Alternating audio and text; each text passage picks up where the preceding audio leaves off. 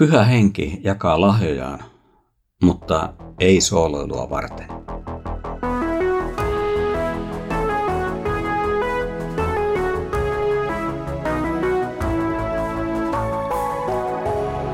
Kirjoitusten pauloissa.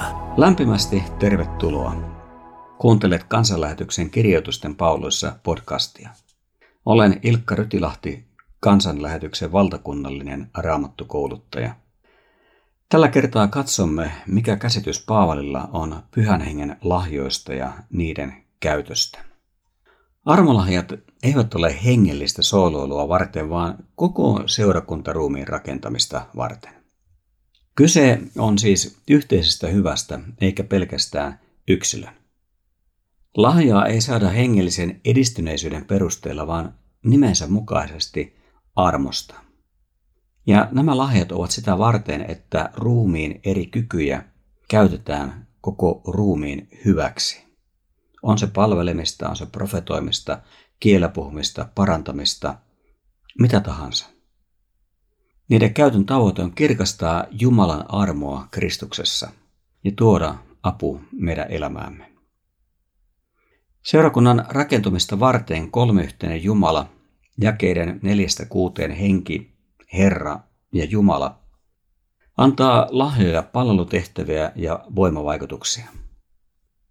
Tämä on kirjeessä jo kuudes kerta, kun Paavali liittää keskusteluun ja opetukseen Jumalan kolminaisuuden. Aina on merkittävää, kun hän käyttää tätä ilmaisua. Jumala vaikuttaa kaiken kaikissa, vaikka tavat vaihtelevat. Paavali ei kuvaa tässä kolmea eri armolahjakategoriaa, vaan armolahjan käyttämistä ja vaikutusta seurakunnassa. Lahjat, palvelutehtävät ja voimavaikutukset kuuluvat siis yhteen. Onhan niiden antajina kolmiyhteisen Jumala eri personat, joiden kesken vallitsee ykseys. Armolahjat toteutuvat palvelutehtävinä, ja niiden kautta Jumalan voimavaikutukset tapahtuvat seurakunnassa. Tästä kuvauksesta voidaan päätellä, että Paavali liitti yhteen lahjojen saamisen ja niiden oikean ja raittiin käytön. Armolahjat vailla nöyrää mieltä ja järjestyksen säilyttävää palvelua johtaa helposti armolahjakaaukseen. Palvelemisen välineestä voi tällöin tulla hallintaväline.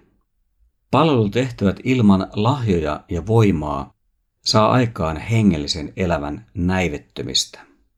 Ja pelkästä voimasta ilman sen kanavoimista ihmisten hyväksi lahjojen ja palvelutehtävien kautta on seurauksena tuhoisaa holtettomuutta seurakunnan ja yksittäisten kristittyjen elämälle. Paavali ei pyrkinyt antamaan korinttilaisille mitään kaiken kattavaa armolahja luettelua. Hän hän ei kuvaa eri lahjoja tässä yhteydessä juuri mitenkään. Näistä suppeista maininnoista voidaan kuitenkin saada yleiskäsitys armolahjeen tehtävästä ja merkityksestä kristillisessä seurakunnassa. Hän puhuu tieto, puhe ja voimalahjoista ja sitten luvun loppupuolella kutsumuksista. Hänen esitystapansa painottaa armolahjeen seurakuntakeskeistä käyttöä. Pyhä henki jakaa lahjat, jotta ihmiset jakaisivat ne yhteiseksi hyödyksi. Eli saatu lahja on saatettava käyttöön. Armolahjen läheisempään tarkastelun palataan vielä luvussa 14. Paavali tähdentää seurakunnan olemusta, ykseyttä ja sen kaikkien jäsenten yhteyttä kahden vertauskuvan eli metaforan avulla. Nämä ilmaisut ovat hyvin harkittuja. Me olemme kaikki yhdessä hengessä kastetut, on passiivinen ilmaisu. Kaikki olemme saaneet juoda samaa henkeä on puolestaan aktiivinen ilmaisu. Paavali puhuu yhdestä yhteisestä kasteesta.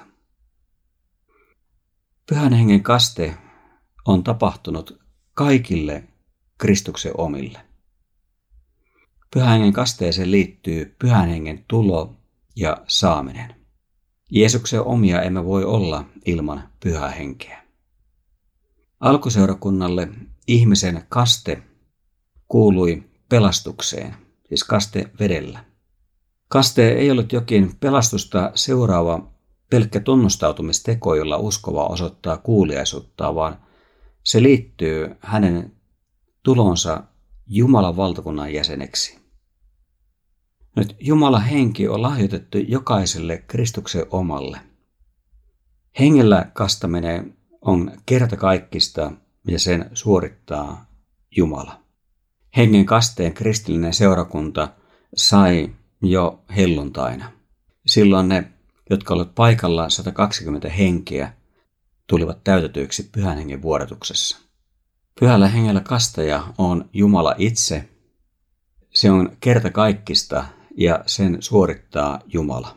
Onhan myös ihmisen lunastus ja sovitus, eli Kristuksen pelastustyö, tapahtunut menneisyydessä, se on kertakaikkinen. Se koskee meitä kaikkia, vaikka emme ole tuolloin vielä eläneetkään.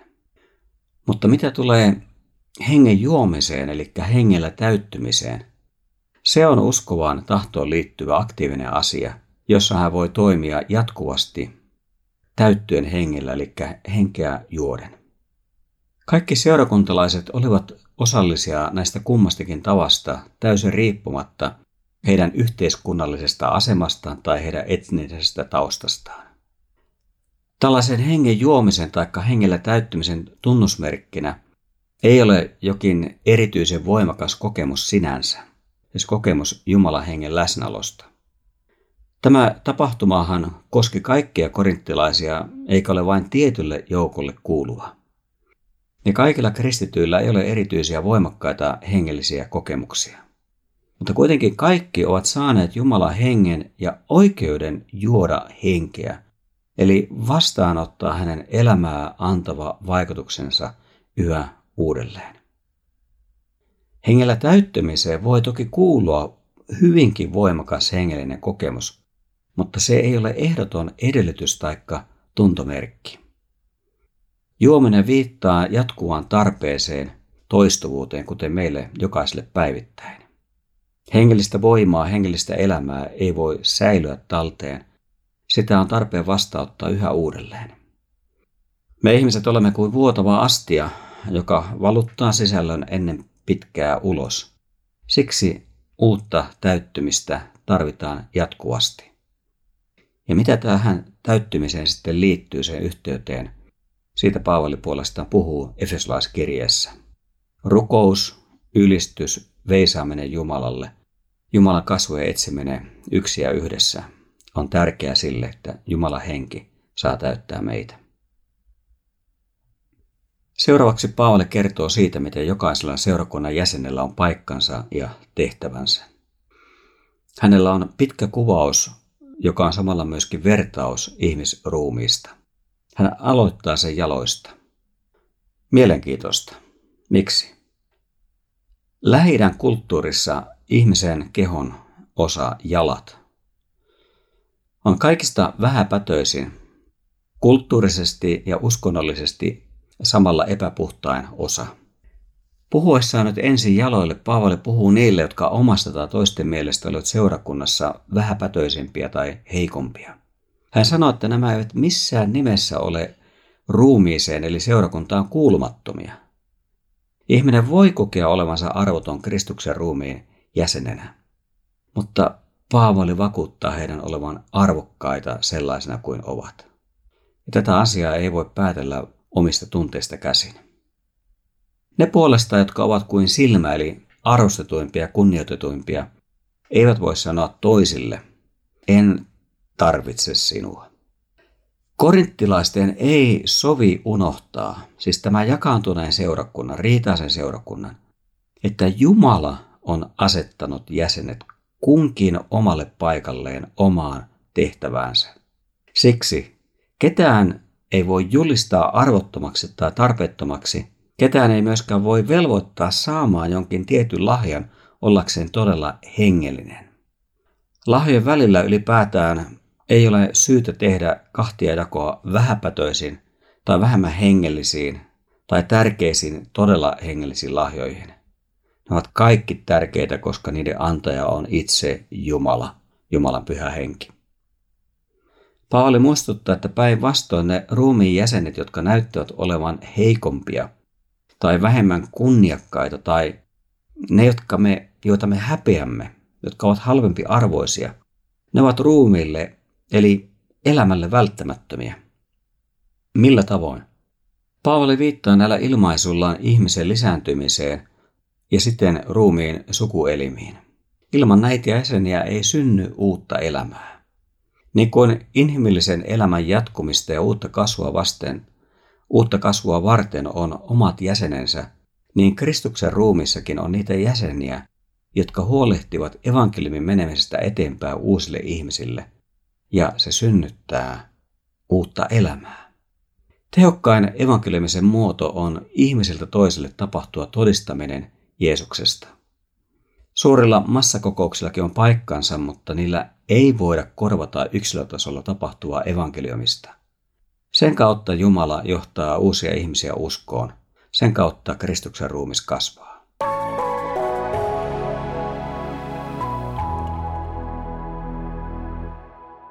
Yksin Jumalan valinnasta ja tahdosta johtuen seurakunta on sellaisten ihmisten yhteisö, jotka kuuluvat toinen toistensa kanssa yhteen. Tämän johdosta seurakunnan riitautuminen eri jäsenten kesken on mielettömyyttä. Tästä mielettömyydestä Paavali haluaa johtaa seurakuntalaiset mielekkääseen elämään toinen toistensa jäseninä. Jotta tämä olisi mahdollista, korinttilaiset tarvitsevat jotakin, mitä he ovat pahasti laiminlyöneet, mutta joka on koko kristillisen seurakunnan elämän kannalta aivan välttämätön ja olennainen. Rakkaus. Eikä mikä tahansa rakkaus, vaan aivan erityinen.